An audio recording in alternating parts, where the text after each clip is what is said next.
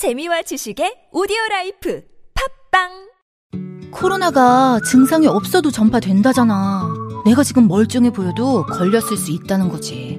그래서 서울시가 조용한 전파를 미리미리 막으려고 선제 검사라는 걸 시작한대. 증상이 없어도 내가 코로나에 걸렸나? 의심되면 서울시립병원 8곳에서 검사받게 해주는 거지. 그것도 무료로. 한 발 앞서서 차단하는 거 괜찮지? 서울시 홈페이지에서 매주 월요일 선착순 신청이래. 다중 이용시설 갈 때 QR코드 찍는 것도 꼭 알아둬. 서울시의 백신은 변함없이 시민 여러분입니다. 이 캠페인은 서울특별시와 함께합니다. 안녕하세요. 사과나무 인슈 대표 박재현입니다. 타인의 과도한 권유로 시작된 보험의 적폐, 중복가입, 그만둔 설계사, 계속 오르는 보험료. 이제는 내 스스로 청산할 때입니다. 정직한 사람들이 만드는 바른보험 사과나무 인슈는 검증된 통계를 바탕으로 한 알파고급 보장 분석을 통해 보험 불만 제로에 도전합니다. 내게 맞는 보험을 직접 리모델링 하세요. 1877-6604 바른보험 사과나무 인슈 서경석입니다. 저는 지금 비타민 하우스 안티콜레스테롤 K를 먹는 중입니다. 좋은 콜레스테롤은 높이고 나쁜 콜레스테롤은 낮춰주는 똑똑한 안티 콜레스테롤 K. 약국 건강기능식품 코너에 있습니다. 안티 콜레스테롤 K의 밑줄 쫙! 바디업 단백질 보충제 특별히 제작된 제품이 아닌 작품 건강기능식품으로 인정받은 단백질 보충제 바디업 무너진 신체 밸런스를 잡기 위한 최고의 선택 바디업 레이지 플래티넘 운동할 때에도 평상시에도 다이어트 시에도 당신의 몸을 확실히 바디업 시켜드립니다 국가대표도 인정하는 대한민국 대표 보충제 바디업 지금 사면 한 통 더! 기회를 놓치지 마세요. 선이 꼬인 적 있어요? No, 무선인데요? 배터리가 빨리 닳지 않나요? No, 만땅이에요. 통화음질은 어떤가요? B, 크게 잘 들려요. No, B.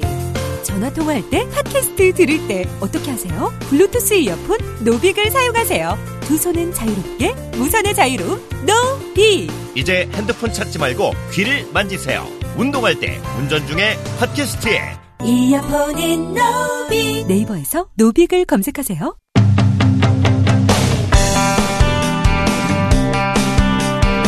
올림픽이 끝이 났고 그리고 개식 폐식도 끝이 났죠. 개폐식도 큰 화제가 됐습니다. 오늘은 개폐식을 연출한 송승환 감독 연결해서 이야기 들어보겠습니다. 안녕하세요, 감독님.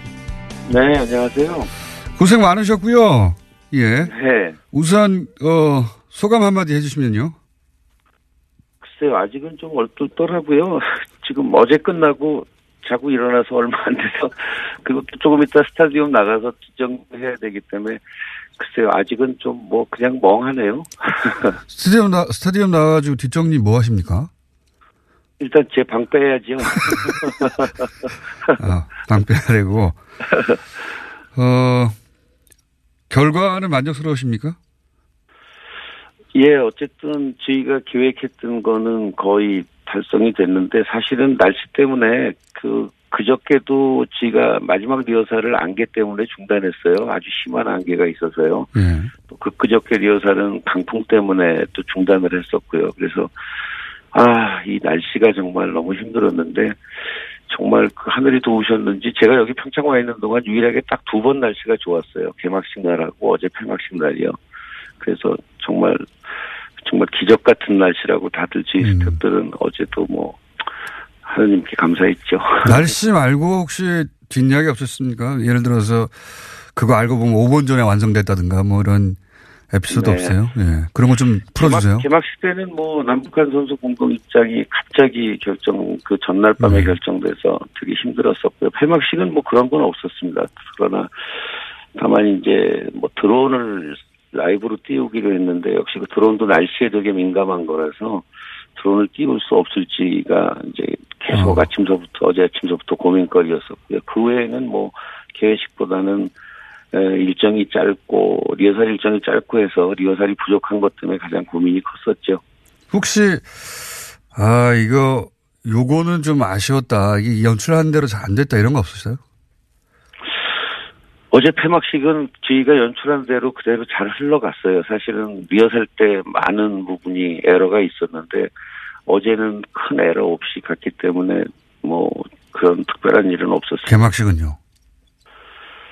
개막식에서는 좀 문제가 있었죠.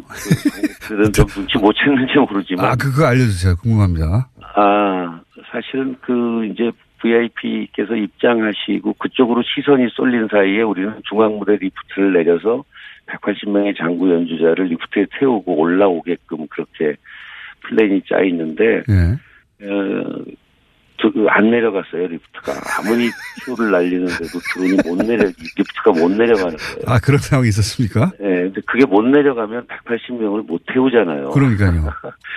그 친구들이 지금 지하에서 스탠바이 하고 있는데 다시 밖으로 나와서 무대에 등장하기에도 시간이 너무 걸리고. 어. 그래서 사실은 이제 contingency plan이라고 그래서 비상용 VTR 테이프를 준비하고 네. 아, 그 아주 난리 법석을 떠는 중간에 이제 밑에서부터 움직이기 시작한다고 사인을 받고 어. OBS가 중계를 하는데 OBS에다가는 계속 헬기 shot을 잡으라고 그랬죠 외경. 아. 계속 헬기 shot을 조금만 더 잡아라, 조금만 더 잡아라. 그리고 20초 이내에 안 움직이면 contingency plan으로 비상용 테이프를 틀어라, 3분짜리. 어. 어, 그러고 뭐, 아우, 정말 아수라장이었습니다, 컨트롤을. 여러분들은 아. 그냥 편안하게 밤하늘을 보고 계셨지만, 저희는 굉장히 힘들었어요. 아, 그 일부러 그게 헬기가 계속 잡고 있었던 거군요, 그게. 예, 아마 헬기 샷이 지금 보시면 조금 길 거예요. 그럼, 그럼 그 기계가 마지막 순간에 움직인 거예요? 네, 마지막 순간에 움직였어요. 비상용 테이블 틀기 직전에. 네.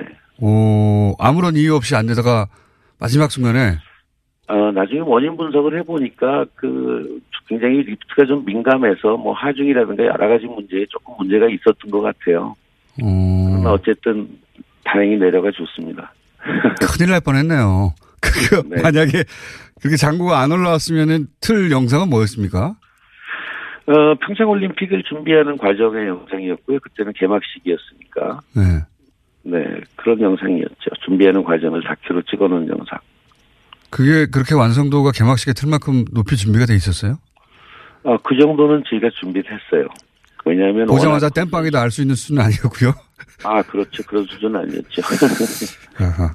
그래, 그러면 이거는 뭡니까? 이거는 어떤 거였습니까? 원래 이런 개막식, 폐막식 때 네. 예고 없이 짠 놀랬지 하면서 어, 나오는 비장의 무기 있잖아요, 원래 그 기획자들한테. 네. 감독님의 비장의 무기는 뭐였나요?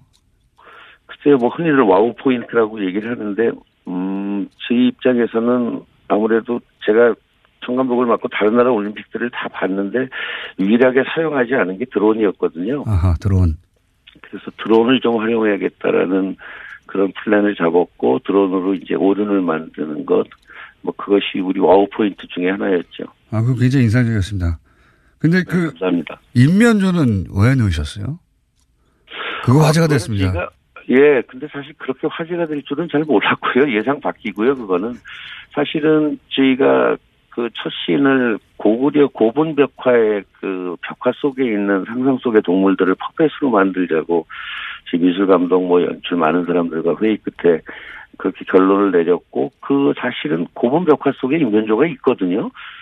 그래서 고분 벽화 속에 있는 여러 동물 중에 하나였을 뿐인데 그렇게 큰 반응을 일으킬 줄은 저희도 예상을 못했었죠. 인면조가 뭐랄까요?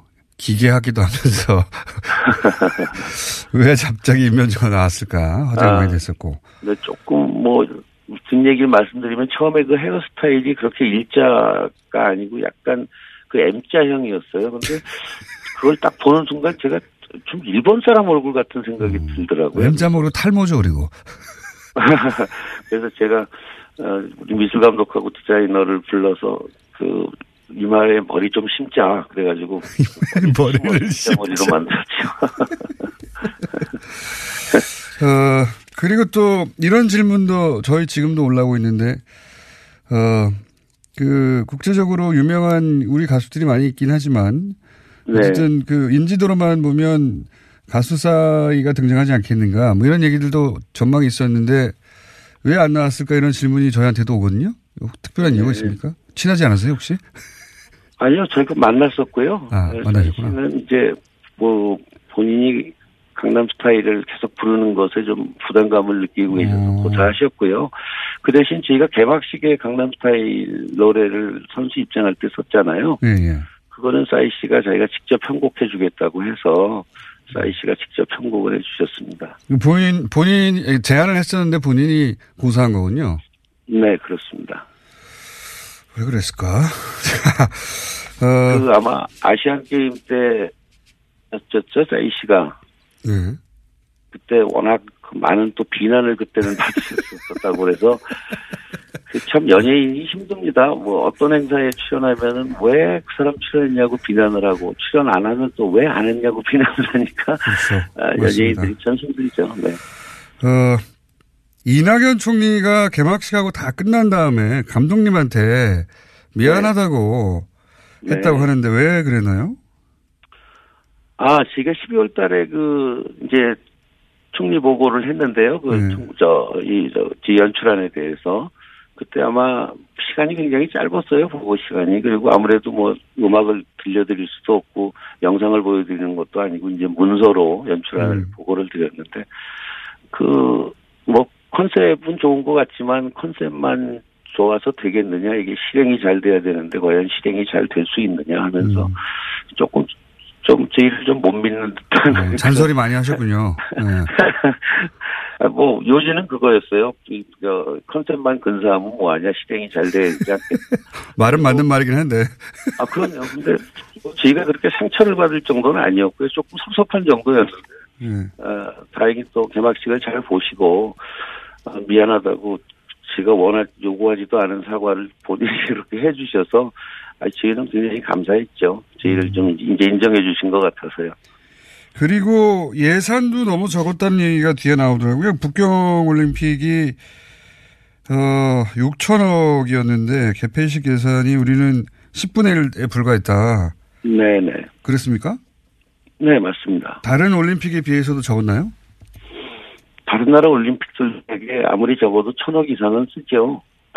음, 근데 너무 예산이 적었지만 뭐 그 예산은 처음부터 적었던 거고요. 근데 제 지금 생각해 보면 어, 말하자면 예산이 적었기 때문에 그 적은 예산에 맞게끔 연출하는 거 구성을 했던 게 오히려 뭐 좋은 효과를 보지 않았나 이런 긍정적인 생각도 해요. 왜냐하면 말하자면 공연으로 치면 이제 대극장 예산을 받아야 되는데 소극장 예산을 받은 거거든요.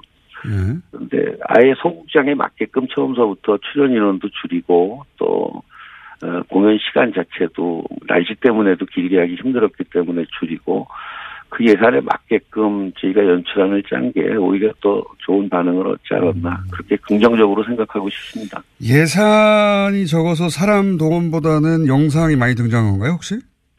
네, 맞습니다. 왜냐하면 사람이 많이 출연하면 그게 출연하는 동안에 뭐 더군다나 평창이잖아요. 예. 숙소 문제라 숙소 아, 그렇죠. 비용이라든가 뭐 식대 비용이라든가 연습을 하루 하면 하루 할수록 예산이 많이 들어가거든요. 그래서 연습도 사실 많이 못했고요 예산 때문에.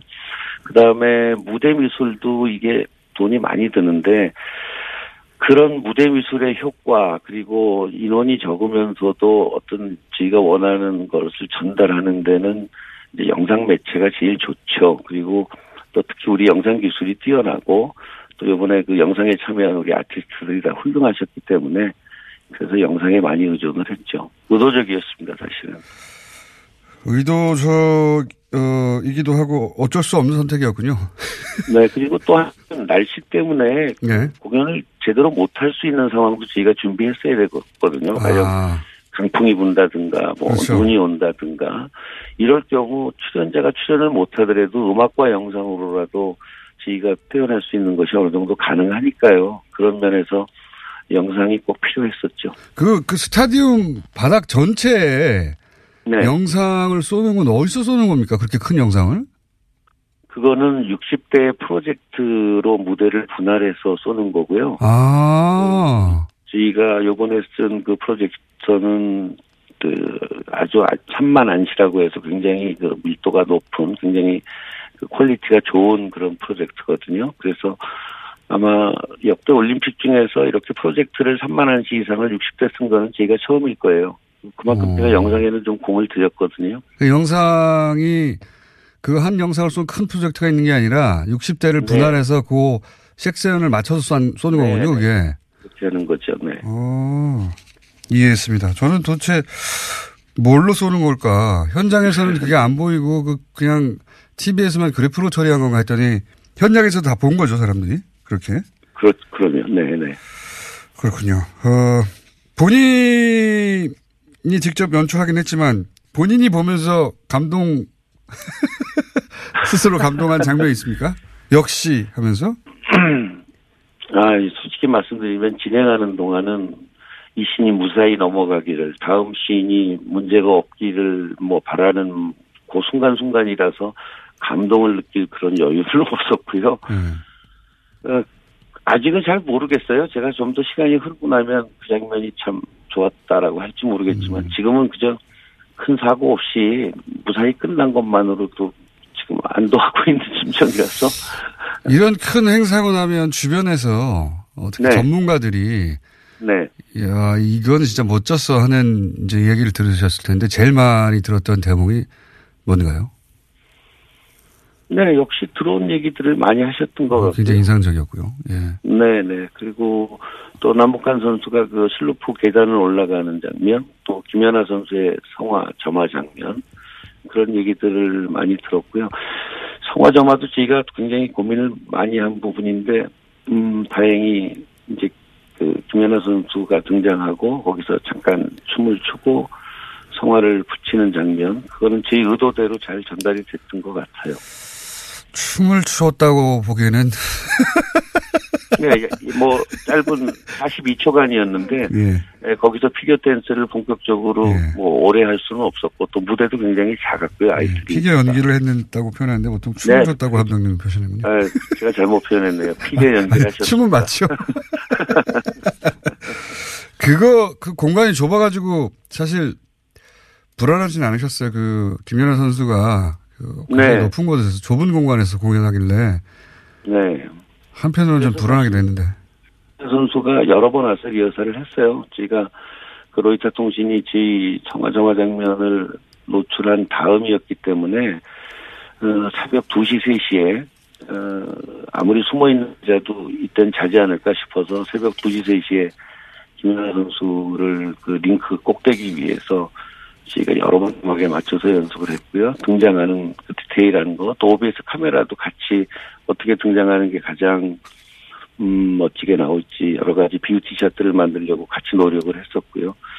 또 약간의 위험성이 있어서 가드를 쳤죠. 가드를 쳤고 김연아 선수가 한 번 연습하고 나더니 괜찮겠다고 그러더라고요. 그래서 그래서 안전을 위해서 저희가 옆에 가드는 마련을 했었고요. 저희 스태프들이 또 밑에서 어, 여러 명이 그 광경을 이제 만약의 사태에 대비해서 안전요원들이 배치를 해서 준비하고 있었고요.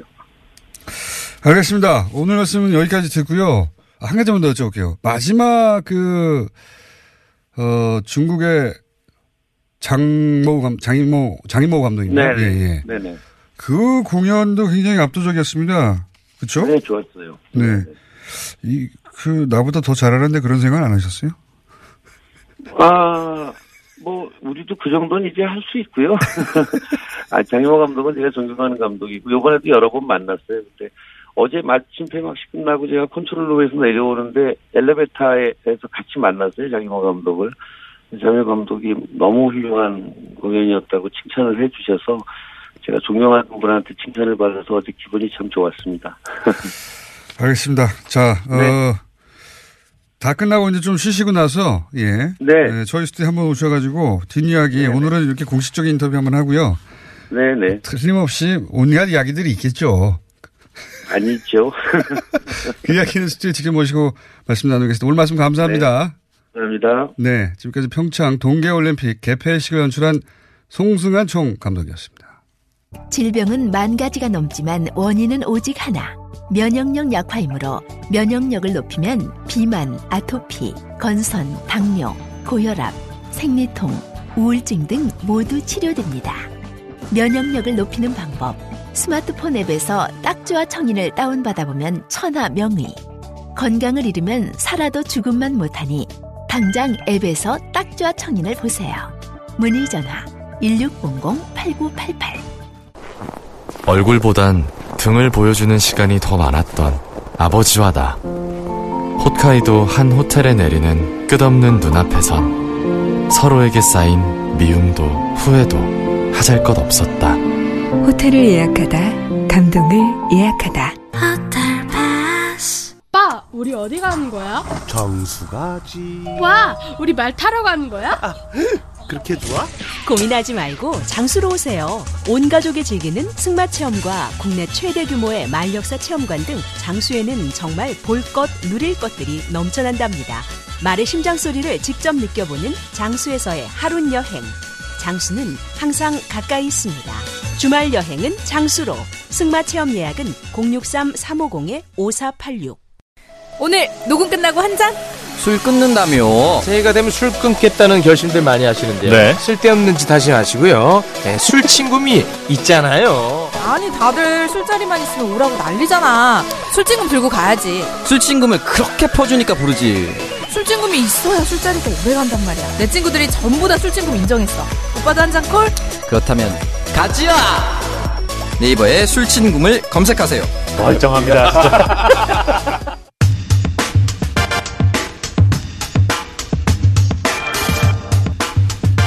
검찰이 이시영 씨를 소환했고 이제 이명박 전 대통령의 소환만 남았다. 네, 이런 전망 있습니다. 일요신문 강영석 기자 연결해서 이 이시영 씨 검찰 출석 그리고 다스의 위장 계열 회사 이야기 좀 나눠보겠습니다. 안녕하세요, 기자님. 네, 안녕하십니까. 네. 특히 다스의 위장 계열사 어, 우회 승계에 관한은 이러시면 강현석 기자의 특종이다. 제가 여러 번 얘기를 여기서 했었습니다. 네. 아, 예, 감사합니다. 네. 잘 듣고 있습니다. 네. 사실이기 때문에, 예. 가차이십니다. 예.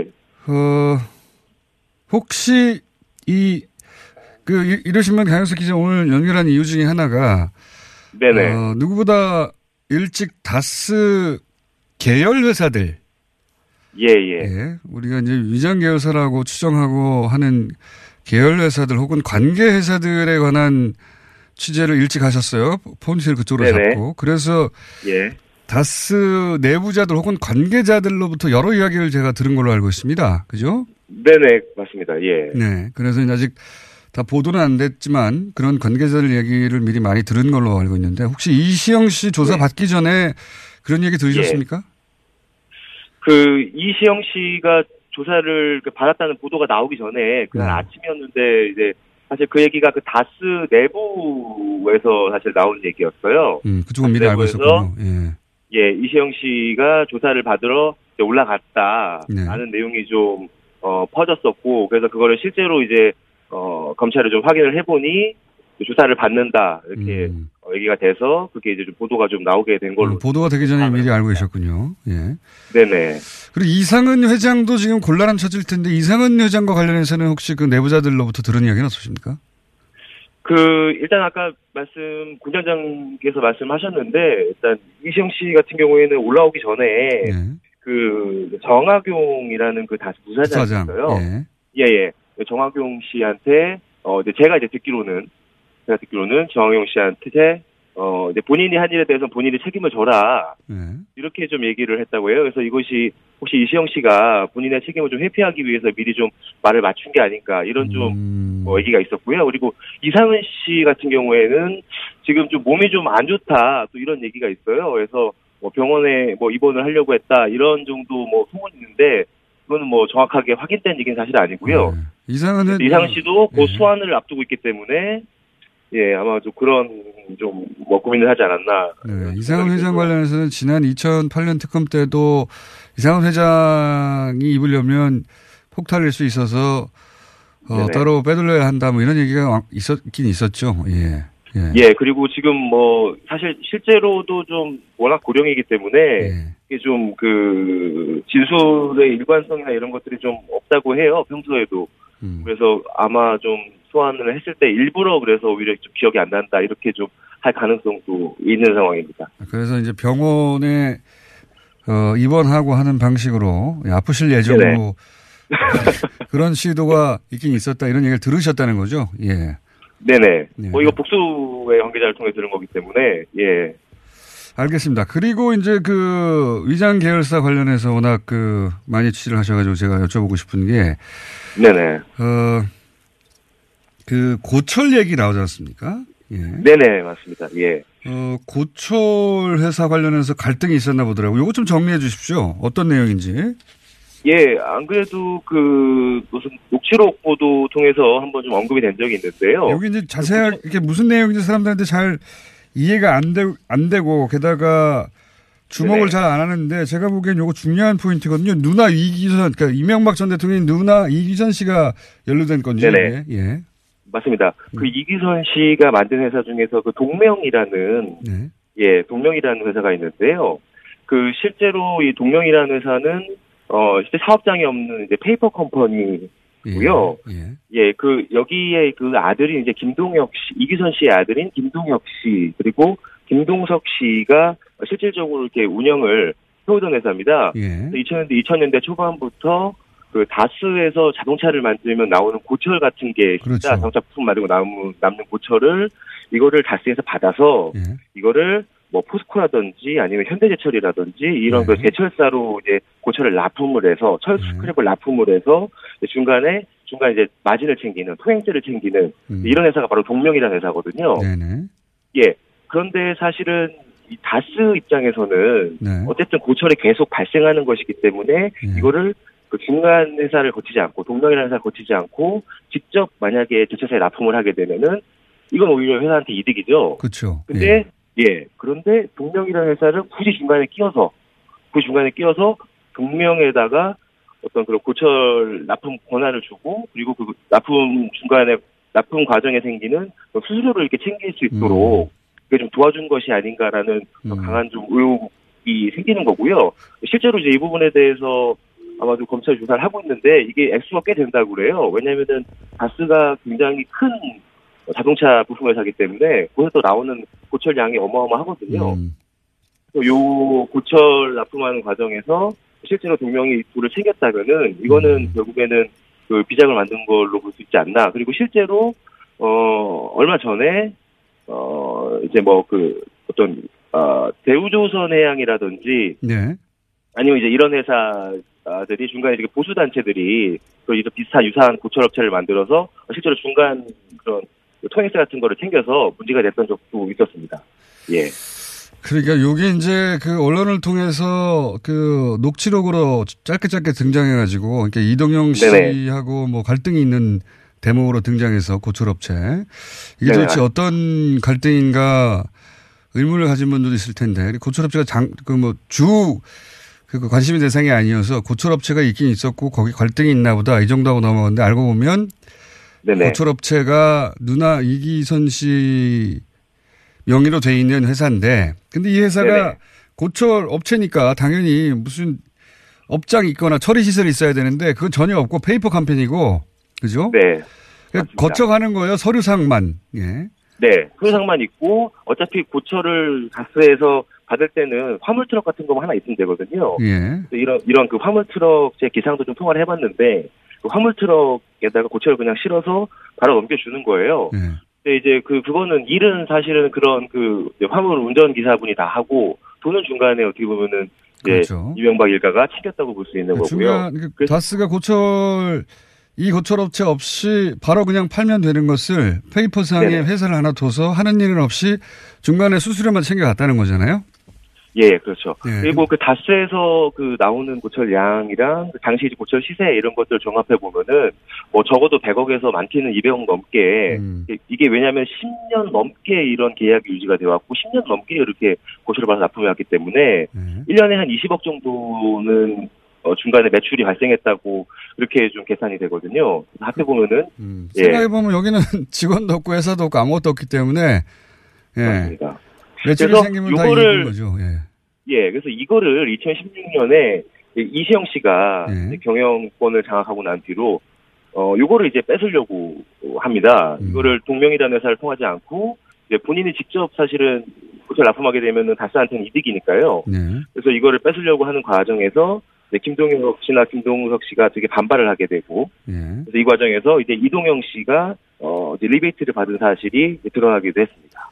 김동혁 씨나 김동석 씨로부터요. 그러니까 뭐 가족의 비자금이 아닐까 이런 의혹도 있고 그 가족 어, 그 과정 속에서 이제 가족들끼리 다툼이 있었다 하면서 등장한 업체가 고철 업체고 이것도 역시 네네.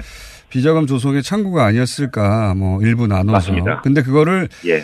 어그 그 실제로 이제 이동영 씨 같은 경우에도 그 녹취록을 보면은 본인이 그 리베이트 받은 돈을 뭐 MB나 이상들에게 줬어. 이제 이런 표현이 있는 걸로 봐서는 이런 고철 어 중간 납품 과정에서 생기는 돈을 MB 일가가 나누지 않았나 예, 이런 좀 의혹이 생깁니다. 알겠습니다. 어, 그런데 이제 어 이게 관련해서 이제 내부자들은 말들이 많았을 거 아닙니까? 뻔하니까 보이기에. 네네, 맞습니다. 네, 이 업체가 낄 이유가 없는데 꼈기 때문에 그리고 오랫동안 10년 이상 끼었고 거기서 돈이 당연히 어, 회사로 네. 들어와야 될 이익이 이 고철 네. 업체로 빠졌으니까 회사 내에서도 말들이 많았을 텐데 네네. 이 돈이 어디로 갔다? 그러니까 뭐 10년, 20년씩 같은 회사에 근무하다 보면 예, 대략 네. 예. 회사의 이야기가 대부분 정통할 경우가 있거든요. 뭐 아닌 경우도 있긴 합니다만 관계자들은 이 돈이 결국 어디로 갔다고 추정들을 합니까?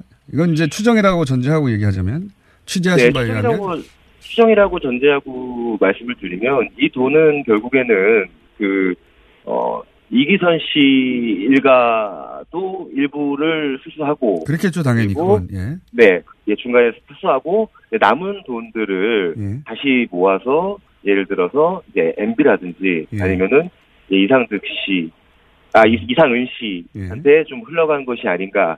라고 좀 추정이 되고요. 그 나중에는 MB한테 흘러간 돈은 뭐 다시 뭐 예를 들어서 이시영 씨라든지 이런 데 다시 또 흘러갔을 가능성도 예. 뭐 결국 가족, 가족에게 갔을 것이다 당연히 예. 네네. 알겠습니다. 어, 오늘 여기까지 할 텐데 네. 어, 혹시 아직 취재 중이기만 해서 예. 매우 의심되는 사안이고 기사로는 쓰지 않았지만 기왕 연결된 김에 어느 쪽을 네. 지금 취재하고 계신지 한번 어, 살짝 얘기해 주시면 안 됩니까? 네. 그쪽 분야, 이 계열사 분야는 지금 아주 멀리 앞서신 분이에요. 강현수 기자가. 아, 아, 예. 그, 최근에 이제 그, 이제 다스, 이제 MB의 그 비자금 창구로 지목이 됐던 금강이라는 네네. 회사가 있었는데요. 금강, 그쵸. 예. 예. 예.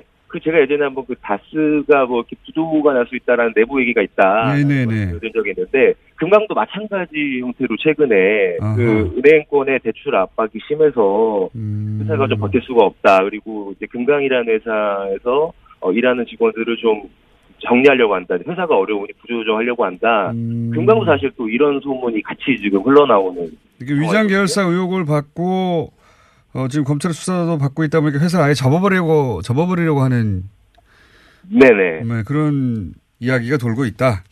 네네 맞습니다. 그렇군요. 예, 요 사안이 좀 더 취재가 되면 예, 예. 다시 한번 연결하도록 하죠. 오늘 말씀 감사합니다. 네 감사합니다. 네, 지금까지 이루시민의 강현석 기자였습니다.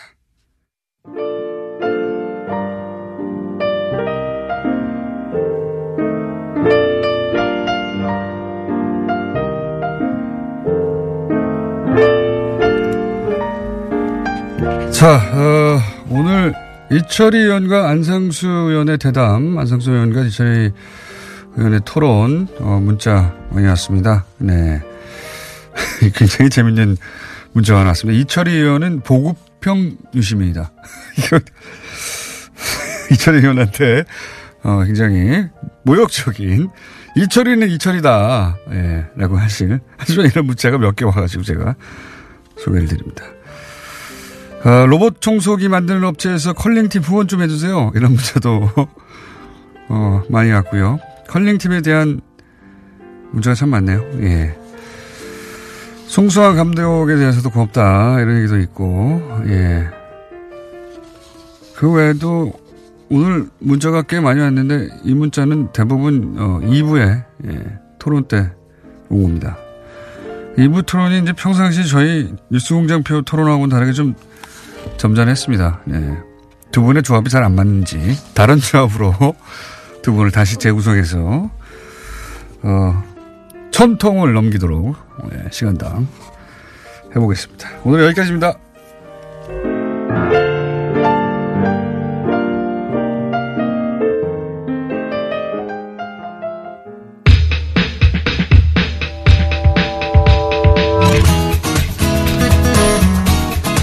임문결 소장님, 하청공장, 하청공장 공장장, 네.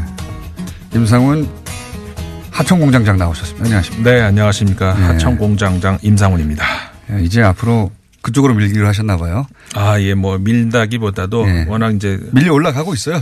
저절로 호응을 많이 조, 많이 하- 해주셔 가지고 네, 순위가 계속 올라가고 있다고 들었습니다. 네, 뭐 잘 되고 있습니다. 그 뉴스 공장에서 언급해서 순위가 강제로 밀려 올라가는 겁니까? 아니면 내용이 너무 좋아가지고 저절로 올라가는 겁니까? 아, 솔직히 말씀드리면 둘 다 있는 것 같아요. 둘 다. 예. 워낙에 이제 저 공장장님이 이렇게 많이 얘기도 해주시는데 네. 그것만 갖고는 안 되죠. 어, 내용 그리고 이제 특히 이제 예를 들어서 그 참여도가 높을 수 있잖아요. 네. 그 내가 질문하고 싶은 것또 다시 질문하면 거기다 답변을 해주고 이렇게 하면서 이제 정말 궁금했던 거를 이제 뭐 서로 이렇게 저 답변하고 그런 네. 과정에서 이제 어, 많이 또 들어주시고 아직도 같아요. 패널이 한 번밖에 없습니까? 패널? 예. 혼자 얘기하지 않고 두 분이 지금 하시는 네네네 거예요? 예. 그렇죠. 그러니까 지- 진행해 주시는 예. 그 맞은편에 앉아서 네. 저처럼 이렇게 끊지도 않고 시간 제약도 없이 충분히 얘기할 예. 수 있도록 그래서 이제 저 댓글 남겨주신 많은 분들 중에서는 네. 어, 본 공장보다 흥하라 이런 분들 많이 있어요. 그러기 쉽지 않습니다. 예. 쉽지 않은데 한번 노력해 주시길 바라고. 네. 제목이 뭐라고요? 뉴스 하청 공장. 뉴스 하청 공장. 네네. 제목 좋습니다. 네. 혹시 오늘도 얘기하다가 시간이 모자라면 예전에 이제 시간 모자란다고 안타까워한 분들도 많고. 네. 저도 그래서 막 초조해하고 그랬는데 네. 이제는 여유- 뭐 일부러 메인은 뒤로 남겨놓으신 것 같더라고요. 그건 아니고요. 네. 네. 그럴 리가 있겠습니까? 저는 그렇게 생각합니다. 네.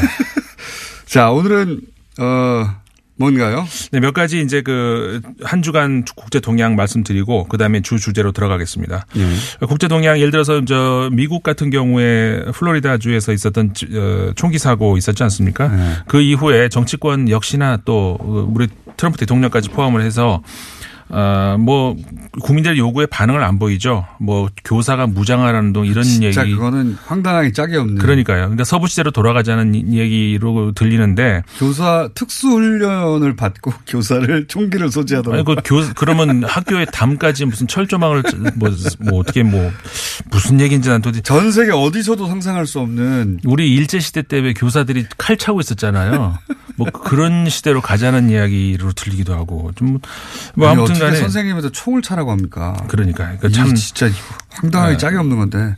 어쨌든 그런 바- 저 정치권의 반응에 대해서 이제 시민들이 직접 행동에 나서는 것 같아요. 이제 아, 학생들이 집단 행동을 나설 이제 조짐이 이제 보이지 않습니까? 이제 3월 초에 3월 14일인가요? 그때쯤 되면은 학생들이 일제히 그 수업 거부를 하고 밖으로 나갈 겁니다. 그리고 일반 시민들이 나서기 시작했어요. SNS를 통해 가지고 미국 총기 협회에 협찬하는 기업들에 대해서는 불매 운동을 하겠다. 이렇게 되면서 실제로 이제 그 많은 기업들이 아 더 이상 이제 그 제휴를 접자 이런 움직임이 나오는데 예를 들어 항공사 같은 경우에 델타 항공이나 유나이티드 항공 이런 항공사 같은 경우에는 그 이 미국 총기 협회 회원들과의 어떤 제휴가 있었던 모양이에요. 뭐 특혜를 준다든가 그런 걸 전부 전부 지금 저 접었고요. 그다음에 미국 총기협회가 미국 압력 압, 로비스트, 최고죠. 압력단체 1위입니다. 순위 네. 항상. 그러니까 어떻게 해볼 수가 없는 그런 회사임에도 불구하고 네. 어, 역시 어, 이번에도 증명이 된 것은 아무리 뭐 아- 압력 그 단체로서의 최고의 어떤 그 권위가 있다 하더라도 일반 시민들의 깨인 의식 어, 이건 이길 수 없다. 어, 이번에 이제 그 기업들이 하나씩 하나씩 늘어나고 있어요. 어, 예전에도 이런 운동이 없었던 건 아니에요. 네. 오랫동안 있었는데 이번에는 큰 차이가 있는 게 여기에 그, 그 당사자들인 고등학생이 네. 스스로 나섰고 그 고등학생의 학부모에 해당되는 세대도 마찬가지로 여기 나올 수밖에 없거든요. 네. 이거는 제가 보기엔 역대 어, 이 총기 협회를 상대로 한 불매 운동이나 그 정치권을 상대로 한 총기 관련 운동 중에 가장 막강한 맞습니다. 운동이 그러니까 같다. 차이점이라는 것이 그 예. 시민 단체가 아니라는 것이죠. 예. 어, 본인 당사자들이 직접 왜 그러니까 피해자라는 거죠. 그런 차이가 있다는 것에서 과거하고는 그 어떤 목소리의 힘에 차이가 있지 않을까 이런 생각을 어, 하게 됩니다. 그러니까요. 그리고 나섰던 고등학생들이 하는 연설이나 이거 굉장히 파워풀해요. 아 또. 근데 그 공장장님이 그 얘기 하신 다음에 네. 우리 그 하천 공장 들으시는 분이 그거를 따서 그걸 많이 궁금 해 하셨어요. 네. 그거 어디서 볼 수 있느냐. 네. 그걸 따서 올려주셨더라고요. 네. 그래서 이제 많이들 공유를 했죠. 여기는 안 올라오고 글로 올라갑니까, 그게? 아이, 너무 하천 공장에 질투를 네. 하시기는. 청취자분들이 배신을 시작했네요. 아니 실제 들어보면 네. 어, 굉장히 파워풀합니다. 네. 어, 여학생 뭐 여러 사람이 얘기했지만 그중 여학생이 한 연설이 굉장히 울림이 커요. 네네 네. 실제 아 그런 울림이 이제 사회를 바꾸는 거죠.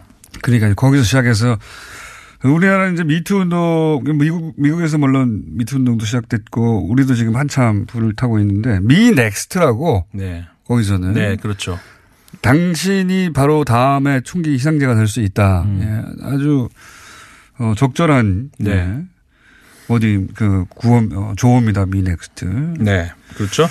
하여튼 굉장히 크게 화제가 되고 있습니다. 예, 이거는 미국 정치권들은 어떻게 할지 어떻게 할 수가 없어서 이때까지 할 수가 워낙에 이제 진- 아까 말씀하신 것처럼 총기 협회에 꽉 묶여가지고 돈을 다 받았기 받은 때문에. 게 받은 게 있으니까 어떻게 할 수가 없는 그런 네. 상황이었던 거죠.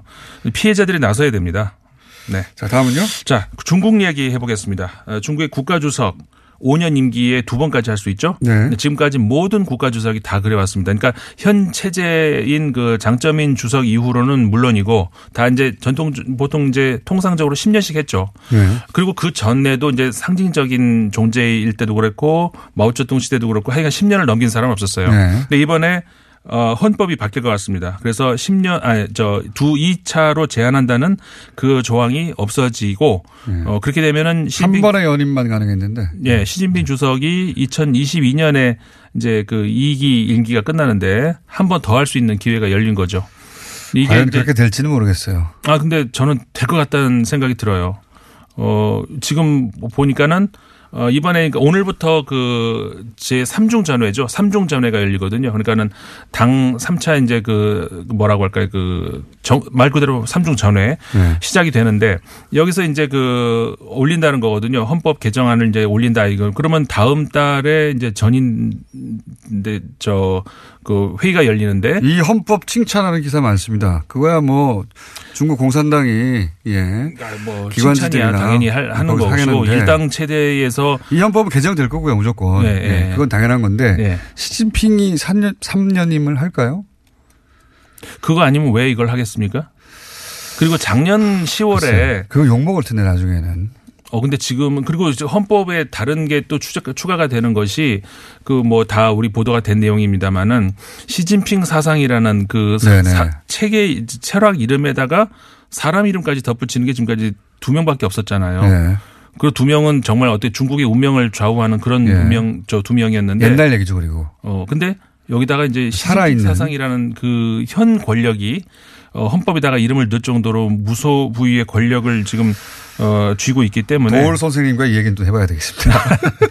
뭐 그럴 수도 예. 있겠죠. 어쨌든 네. 그렇게 보이는 건 사실이에요. 네. 예. 본인이 세 번 안 할 거면 왜 지금 하겠냐 뭐 이런. 그런 증오가 여러 번 보였잖아요. 네. 어, 이번뿐만이 아니라 작년부터 계속 그랬고 안 그랬다면은 그 7인 체제 있잖아요. 그 상무위원회 거기서도 50대가 들어갔어야 되는데 그것도 안 들어간. 그럼 왜 안 들어갔을까? 근데 이제 그건 도울 선생은 다르게 해석하시던데 하여튼 그 외의 언론들은 대부분 그렇게 해석한 게 맞습니다. 음. 예. 도울 선생 해설을 한번 들어보죠. 요, 요 대목은. 어쨌든 지금 그래서 이제 황제 대관식이라느니 예. 시 황제라니 이런 표현도 외신에서는 등장했었죠.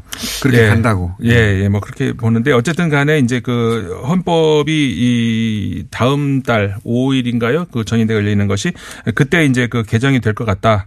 아, 그렇게 되면은 실제로 장기 집권의 길이 실제로 하는지는 이제 우리 공장장님 말씀대로 한번 지켜보기로 하고 가능성은 열렸다. 네. 이렇게 볼 수 있을 것 같습니다. 자, main course 왔습니다. main course 왔더니 역시 시간이 부족해요. 이게 다. 자, 어. 오늘 main course 예고만 해드릴게요. 여긴 예고편입니다. 항상 예고편이고 본 방송은 화천공장에서 하는 겁니다. 시리아 화천 공장이 위장 계열사 또는 페이퍼 컴퍼니라고 생각하시는 분도 있는데 그거 예, 아닙니다. 그거 아니죠. 예. 어, 알찬 내용이 들어가 있습니다. 예. 시리아 사태, 그 지금 현재 지구상의 최고의 이슈가 되어 있습니다. 정말 심각한 문제고요. 이그 모든 IS가 끝나면서 네. IS가 뭐 완전히 끝나지 않았지만 사실상 세력이 약화되면서 시리아가 이제 적어도 우리 언론에 등장하는 횟수는 확 줄고 관심에서 벌어지고 있는데 예. 어, 복잡해지긴 더 복잡해졌어요, 이제. 굉장히 복잡합니다. 이게 네. 굉장한 그 우리가 이제 인내를 가지고 들어야 될 필요가 있는데 네. 아, 남의 얘기를 뭐하러 듣냐 싶을 생각이 들지 모르겠는데 그렇지 않습니다. 이게 진짜 잠깐 사이에 훅 가는 수가 있어요, 나라가. 시리아가 네. 이렇게 어- 엉망인 나라가 아니었었어요. 10년 전까지만 해도 이거 정말 정신 차리고 들어봐야 됩니다. 자, 예고편이었습니다. 아니, 아직 너무 2분 남았어. 아, 2분, 남았어요? 아, 2분을 예. 하고 가셔야지. 아, 예, 예. 너무 예고편만 하시려 너무 속보이는 거 아닙니까? 아, 예, 그게 아니고 저 착각했어요. 아. 자, 시리아 사태가 어디서부터 시작됐냐? 보통 우리가 얘기하기를 2011년부터 어, 시작됐다 이렇게 예. 얘기를 함- 합니다. 그럼 그거는 왜 그랬을까? 아, 보통 아랍의 봄, 그러니까는 시위의 그 저 불길이 번져서 시리아까지 뭐 와서 페이스북이나 트위터를 통해 가지고 이렇게 됐다. 예, 아랍에서 이제 그 전제군주제라든가 네. 또는 뭐 어, 또는 독재라든가 여기 대해서 저항하는 운동이 막 퍼져 나갔었죠. 네. 예. 근데 7, 8년 그 우리가 이제 좀 그 당시를 아시는 분들 같은 경우 기억을 잘 더듬어 보시면은 2011년도에 아랍의 봄이니 무슨 자스민 혁명이 이런 말이 나올 때 다른 나라들은 그렇게 됐을 일- 될지 몰라도 적어도 시리아는 그럴 리가 없다라고 하는 분석이 많았었어요. 음. 그럼에도 불구하고 다른 나라들이 잠잠해져서 왜 시리아는 아직까지 이렇게 됐는가?